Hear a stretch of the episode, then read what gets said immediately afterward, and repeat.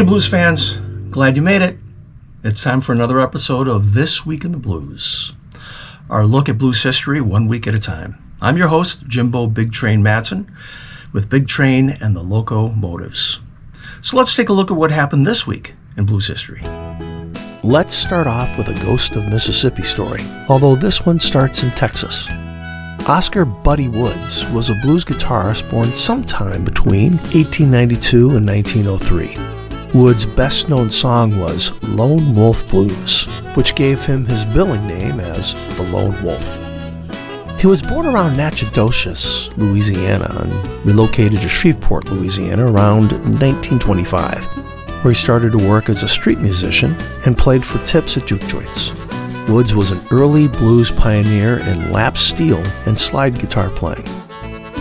Blues harmonica player James Harman was born on June 8th in 1946. Born in Anniston, Alabama, Harman began taking piano lessons at the age of four. Harmonicas owned by his father were stored in a piano bench, and James tried playing them after his piano lessons ended. In time, he learned to play several other musical instruments, including the guitar, electronic organ, and the drums. June 8th is also the birthday of slide guitarist Derek Trucks. He's the nephew of longtime Allman Brothers drummer Butch Trucks. Trucks began playing guitar when he was nine and shared stages and sat in with the likes of Buddy Guy and the Allman Brothers Band by the time he was 12. Trucks later married blues guitarist Susan Tedeschi and the pair continued to record and perform as a Tedeschi Trucks Band. Skip James, uh, the best known proponent of so called Bentonia School of Blues, was born on June 9th in 1902. He is among the earliest and most influential Delta bluesmen to record. His guitar playing is noted for its dark, minor key sound, played in an open D minor tuning with an intricate fingerpicking technique coupled with oddball guitar tuning set against eerie falsetto vocals, James' early recordings could make the hair stand up on the back of your neck. After his 1931 recordings sold poorly, he drifted into obscurity until being rediscovered in the blues revival of the 1960s. June 9th, in 1924, Joseph Ferdinand Lamothe, better known as the great Jelly Roll Morton, recorded his signature song, Jelly Roll Blues. This surly jazz foxtrot was composed by Jelly Roll Morton and first recorded as a piano solo in Richmond, Indiana in 1924. The tune is also notable for having an Argentine tango like rhythm and flavor in several passages, which Morton claimed was essential to real jazz. June 9 is the birthday of Les Paul. Not only was he a pioneer of the solid body electric guitar, he was also an accomplished jazz, blues, and country guitarist. In the 1950s, he and his wife, singer and guitarist Mary Ford, recorded numerous records, selling millions of copies.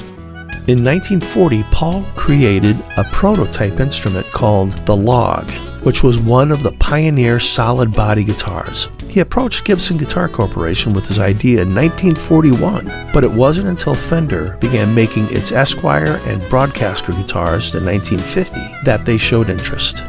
The guitar was dubbed the Gibson Les Paul and released for sale in 1952.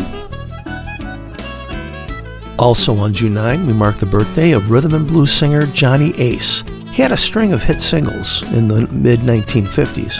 Alexander died of an accidental self inflicted gunshot wound at the age of 25. The senseless death of the young pianist uh, Johnny Ace while allegedly indulging in a round of Russian roulette backstage at Houston's City Auditorium on Christmas Day in 1954 tends to overshadow his relatively brief but illustrious recording career at Duke Records.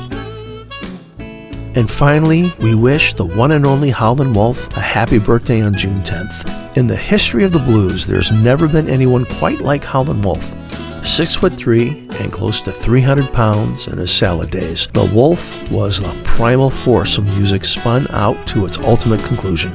Robert Johnson may have possessed more lyrical insight, Muddy Waters more dignity, B.B. King certainly more technical expertise, but no one can match him for the singular ability to rock the house down to the foundation while simultaneously scaring its patrons out of its wits.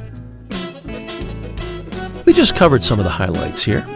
If you want to know more about these artists or other things that happened this week in the blues, be sure to follow our social media pages or visit our website at bigtrainblues.com. We'll have a new episode next week.